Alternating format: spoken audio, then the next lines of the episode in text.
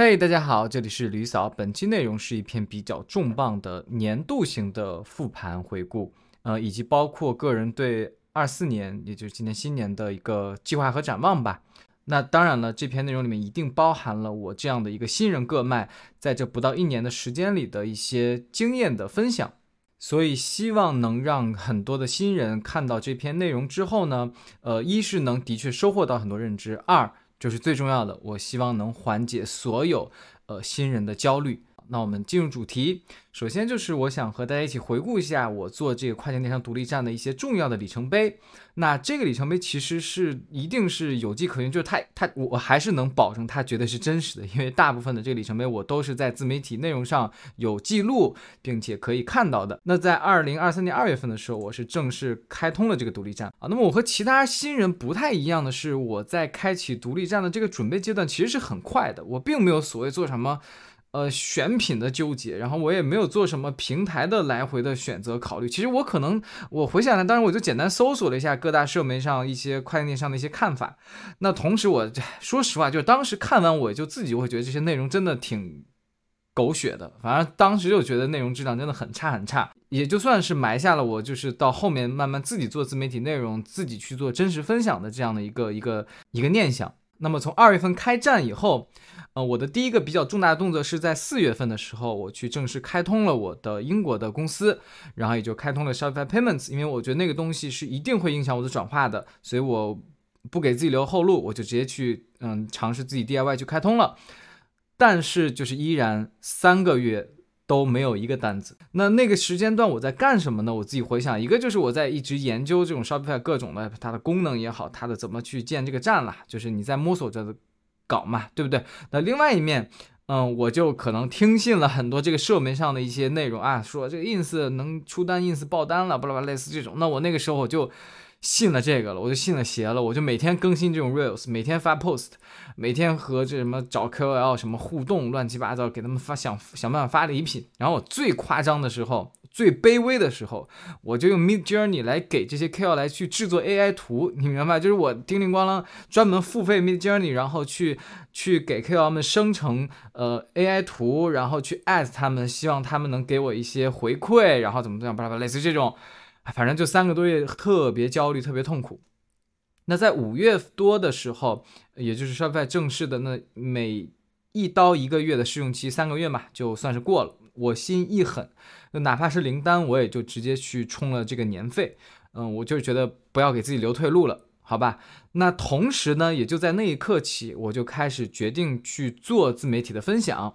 然后是在五月十一号的时候，大家可以看到，我就直接正式的分享了我去交 Shopify 年费的这样的一个一个一个过程。好，我就觉得不要给自己留退路了。我我把这个事情我都要公之于众，我就要让自己丢人。我就看你你能不能出单，你不出单你就丢人丢大吧，你就好。那么所幸的就是我在五月十五号的时候，也就过了四天吧，就从分享续费过了四天，然后就是正式的出了第一个单，嗯，也是自然流的单，就是因为我并没有投任何的广子，那个时候我就光 被那个社媒所影响，就我也觉得自然流能出单，巴拉巴拉类似这种。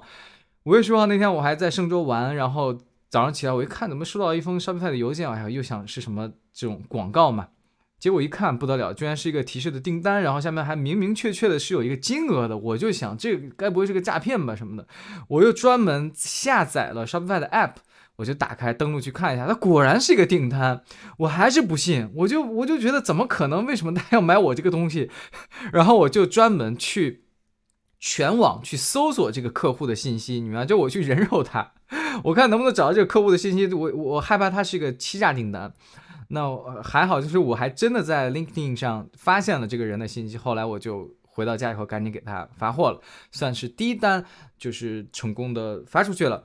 那么后面就会陆续的，可能每隔个一周多出了一个自然单，就是类似这种，每隔两周出一个。但是那个时候其实我就比较笃定说，那我要再继续正式的去试一下它了。我就觉得我应该去想办法去引入更多的流量了。嗯，就开始决定去投 Google Ads 啊，那就从七月份我整体的把站又大。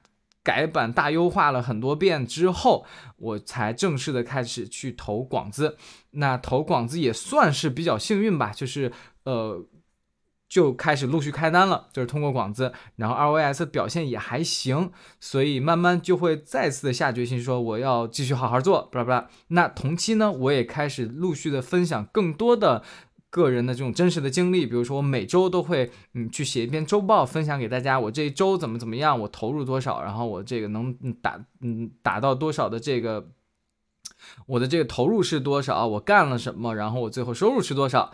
那包括一些我自己作为新人成长起来一些小经验技巧，也可以第一时间分享给大家。也同时成立了这个社群吧，那希望和大家能共同的交流。在十月份的时候，我算是个人悄悄的、隐秘的、偷偷的发射了这种 个人性质的这种咨询的业务。跑下来几轮之后，我比较当机立断的，就是决定放弃这个业务，因为就是我发现两个点，就是第一就是投入产出比实在是不高，嗯，表现在哪里？就是首先我认为我的这个客单价不能太高了，因为太高我觉得就是不可能的，就是对于个卖而言，人家本来就像我一样，大家本来就是怀着一个呃我小投入一个学习的状态、试错的状态进来，那我就不可能把他的客单拉到足够的高，我觉得这样不公平，对不对？我自己也不会，我也不想去那样去。让一个个卖去一开始承担这么大的一个经济压力，同时，那这就导致客单不高，但是我要付出的时间成本呀和各方面其他成本就会比较，所以我就会觉得投入产出比不高。那么第二点就是我会发现这个东西它需要你真真实实的整体的时间和精力铺在这个上面的，所以会导致你个人的成长性会大大的受限，因为你铺在上面以后，你一直在会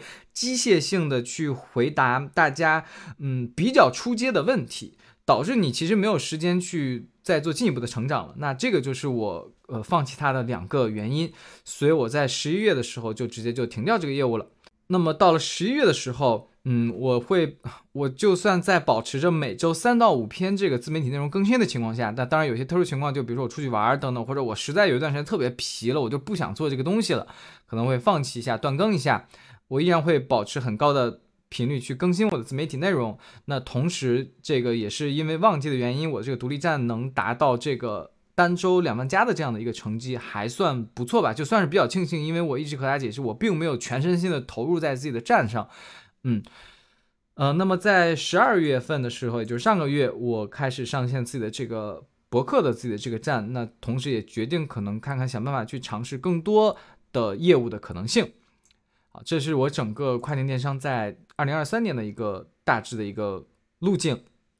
那么接下来就是我想和所有的正在观望的和正在准备尝试以及呃以及已经在尝试的新人们分享一些我的认知，好吧？那首先声明的就是，我这个独立站大家也能看到，就体量真的是微乎其微，和那些正儿八经的那些大佬们真的是完全不值得一提，好吧？但是我觉得正是因为如此，我觉得能让你看到一个可能和你一样的一个人，他就是这么成长的，他的认知分享就是这些。我觉得这样的分享可能对于某些人来说会显得更加的真实，或者更加的呃可参考性更强，对不对？因为你可能会看到更多大佬的那个内容的时候，嗯。他可能运用不到你的身上，你明白吧？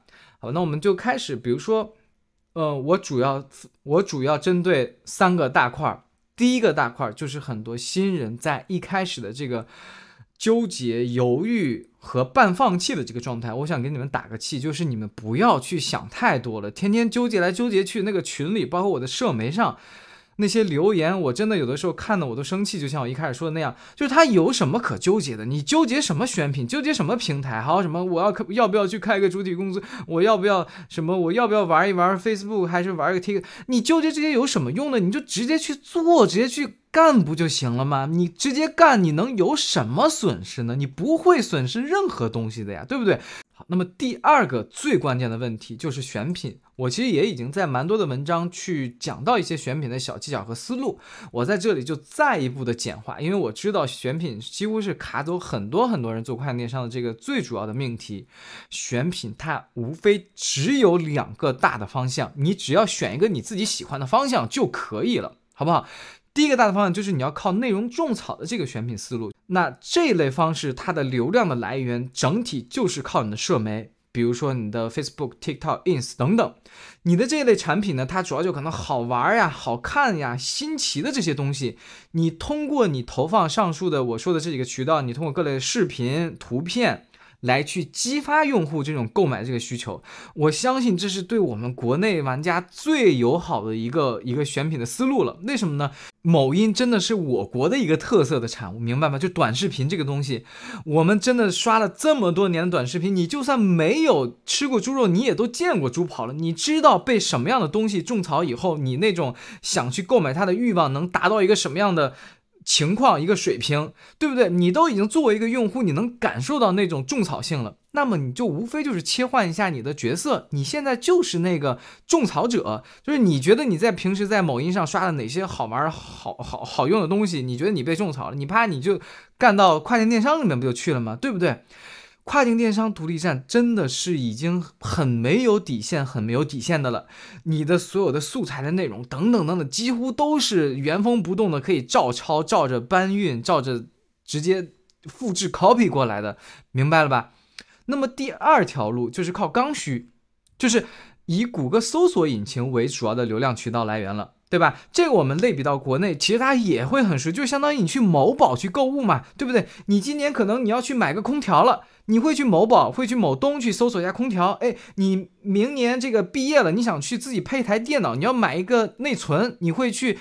这个某东上去搜索内存八 G 内存，对不对？你这个肯定不是说你在社媒上刷刷刷，会给你刷出来一条什么内存的种草视频，不会的吧？对不对？你一定是产生了你的这个需求，然后你去搜这个产品。那那么这条路就是会用户他通过他自己的一些实际的平常生活中任何的方向的一些需求，然后去主动搜索，从而找到你的产品的。对吧？那这个需求就太多了，你只需要找到最适合你、你最熟悉的那个领域啊。那么第一条路，它就比较适合以小博大，然后它的优势就是大力能出奇迹嘛，然后以及它对于你整体的运营绩效也不会要求那么那么的高，因为其实从选品再到内容，它已经是得到了市场验证的，对不对？你看到那个东西的时候，它已经为什么你能看到？因为那个东西它一定比较火、比较爆了，所以才。再一次的让你看到是不是？但是它的劣势就是，首先第一就是它可能会疲于经常去所谓的追爆品，然后去疲于去测内容，对吧？你可能你你不可能说一个品你一卖能卖卖个一个月两个月吧？它大概没有那么长的寿命的。然后第二个点就是新人，他但凡比如说他第一次、第二次追这个东西，他拿不到什么好的结果，他直接就 GG 了。他不太会再去坚持了，你明白？因为他拿不到，因为在这个过程之中，他其实能拿到很有限、很有限的经验和认知的，对不对？因为你所有都是得到市场验证的，所谓的市场验证就是无非就是人家现成的东西嘛，你就是全都是搬运和抄袭的，那你素材也抄的，品也抄的，文案也抄的，你可能接下来你要做的就还是一直复制这个过程，你直到能属于测到能真正跑通，然后能拿到好结果的那个品。那个时候才算行，对吧？但是我担心有很多新人，他追不到那个所谓的爆品，他追不到，然后他又试了那么一两次，咣咣咣往里投投 Facebook 投 TikTok，然后转化又不行。那你说，你有的时候问他们，他们自己都不知道问题出在了哪里。好，那么第二条路其实就比较适合那种细水长流的，就是他不会说那么急。优势就是它比较稳定，且这个东西它是可以沉淀的，不是说我操这个东西今年卖了这一个月，我发现后面这个东西它不爆了、不流行、它不火了，就没人买了，不可能的，它一定是这个市场需求就放在那儿了。我要买内存的人他会一直买，要买空调的人他会一直买，对不对？所以你只要能稳定着、细水长流着去慢慢的沉淀，它就会一直在。劣势就是。这个东西它对你这个各卖市场的洞察和你的运营能力要求就会比较高了。比如说，你得切实的选到这样的相关的这个产品，对吧？比如说，你选到这个产品以后，你的整体的这个从一开始的这个产品的描述、产品的图等等等等这一系列，你能不能把它给运营好？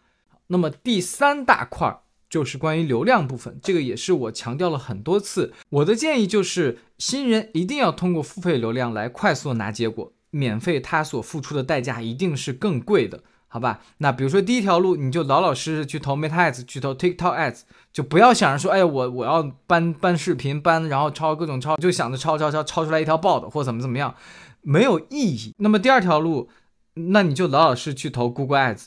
不要想着所谓的“哎呦，SU 很香，怎么怎么样”，我一开始我就怎么怎么样。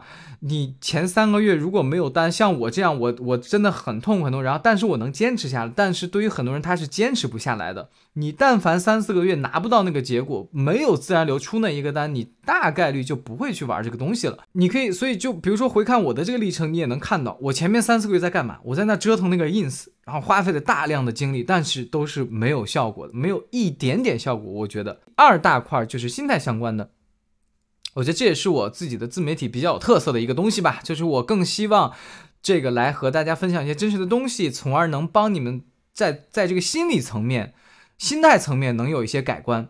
最大的，比如说这个焦虑的东西，因为我这个东西我太明白了，我经历过那个时期，我知道在那个时期真实的咱们这种个人卖家是一个什么样的状态，对不对？你一边是不出单，或者说你可能出单了。你的那个投的那个广子又很高，然后这个投入产出比根本打不平。